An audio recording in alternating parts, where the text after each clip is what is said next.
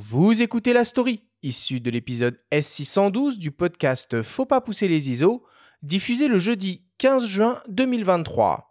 La story vous est présentée cette semaine par MPB, qui est tout simplement la plus grande plateforme en ligne au monde pour acheter, vendre et échanger du matériel photo et vidéo d'occasion.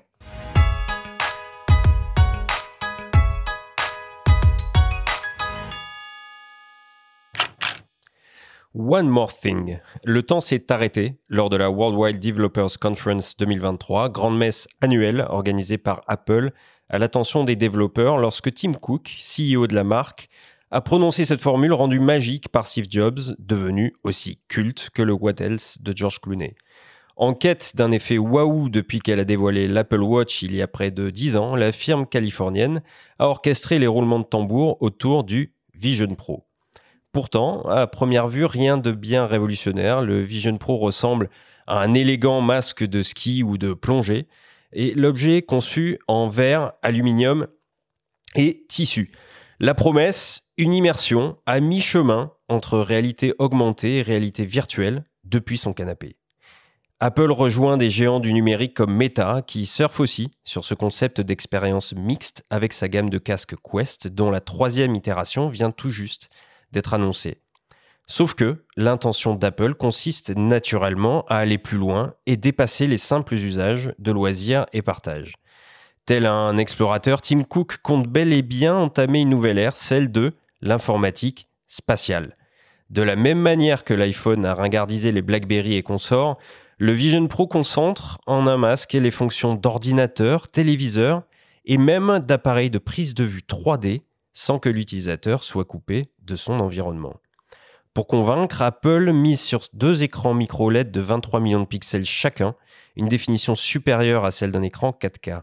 Après Touch ID et Face ID, voici Optic ID, un système de reconnaissance de l'iris qui donne accès à l'interface flottante intitulée Vision OS, dans laquelle on navigue littéralement à vue, mais aussi par la voix ou les mains, comme Tom Cruise dans Minority Report. En salle des machines, on trouve deux puces R1 et M2, celles qui officient dans les dernières machines Apple, ainsi qu'un scanner LIDAR et 12 capteurs, dont deux infrarouges pour détecter les mouvements de l'utilisateur en basse lumière. Pour rester en contact avec les personnes alentour, le son passe par des haut-parleurs, tandis que la technologie EyeSight fait apparaître le regard en façade, ou plutôt un avatar du regard. Si la proposition séduit de prime abord, elle soulève de nombreuses questions. Quel sera le réel niveau d'interaction avec son entourage une fois le casque sur la tête? Comment gérer la batterie externe en permanence reliée à un câble dans un monde où les technologies sans fil ont pris le dessus?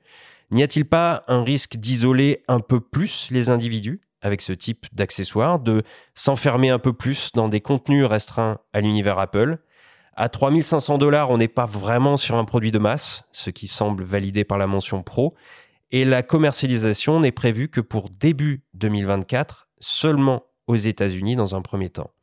Les développeurs du monde entier sont invités à collaborer sur une plateforme dédiée pour alimenter le système d'exploitation. Il faudra certainement attendre, comme souvent avec les produits Apple, la seconde génération pour juger si le Vision Pro emprunte la même voie des mythiques Macintosh, iPod ou iPhone, et donc si ce One More Thing restera dans les annales des fameuses keynotes californiennes.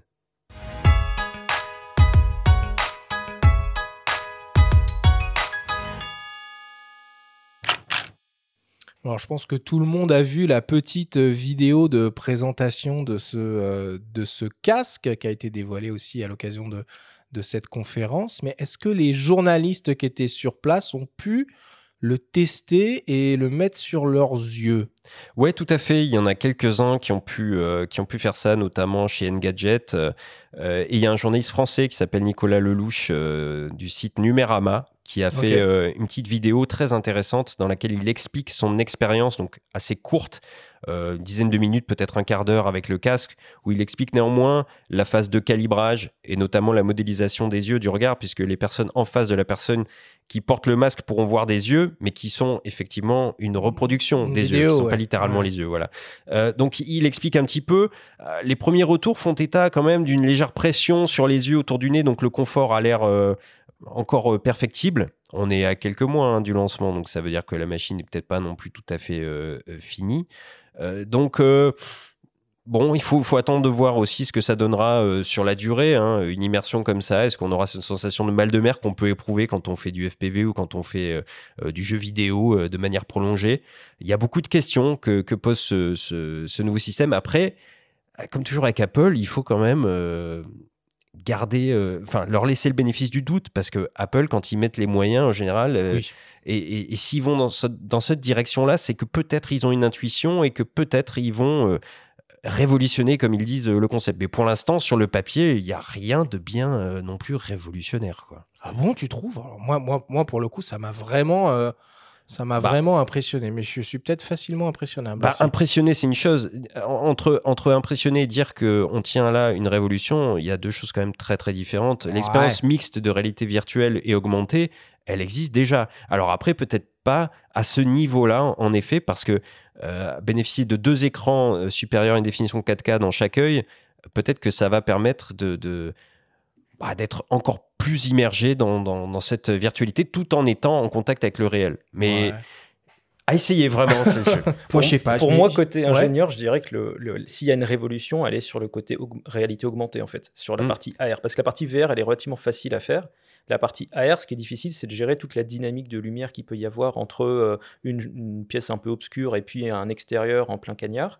Et là, on est vraiment. Enfin, moi, je me pose la question de savoir si les journalistes qui ont pu le tester, ils ont pu le tester que dans une salle un peu fermée euh, avec une lumière tamisée, ou est-ce qu'ils ont pu tester dans différentes situations? Parce que je le vois assez mal, en fait, gérer toutes les de luminosité qu'il peut y avoir entre les différentes situations de la vie de tous les jours, en fait. Euh, Et ce serait tout l'intérêt, puisqu'a priori, ils vendent aussi euh, le concept de l'ordinateur, donc l'informatique spatiale, c'est-à-dire un ordinateur nomade, qui ferait qu'on peut être chez soi un moment, et comme tu le dis, peut-être dans sa cuisine, en train de répondre à un mail, euh, une cuisine qui va être fortement éclairée par rapport à son bureau qui est plus sombre. Effectivement, comment va se gérer cet écart de luminosité?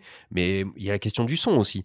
Parce qu'à un moment, euh, on, est, on est en train d'écouter euh, peut-être ou de regarder un film ou de, de tenir une conversation, mais avec un, un masque. En face, on a peut-être des enfants, on a peut-être euh, des, des personnes qui sont dans la pièce. Comment on garde l'interaction avec. Enfin, Il y a des tas de questions humaines et sociales qui vont, Exactement, se, qui vont se poser, ça, c'est exactement. certain. Je pense qu'il y aura aussi des questions sur la biométrique, parce qu'en fait, je présume qu'une partie des, des- des choix qui sont faits architecturaux, c'est en gros aussi récupérer des informations d'iris, etc.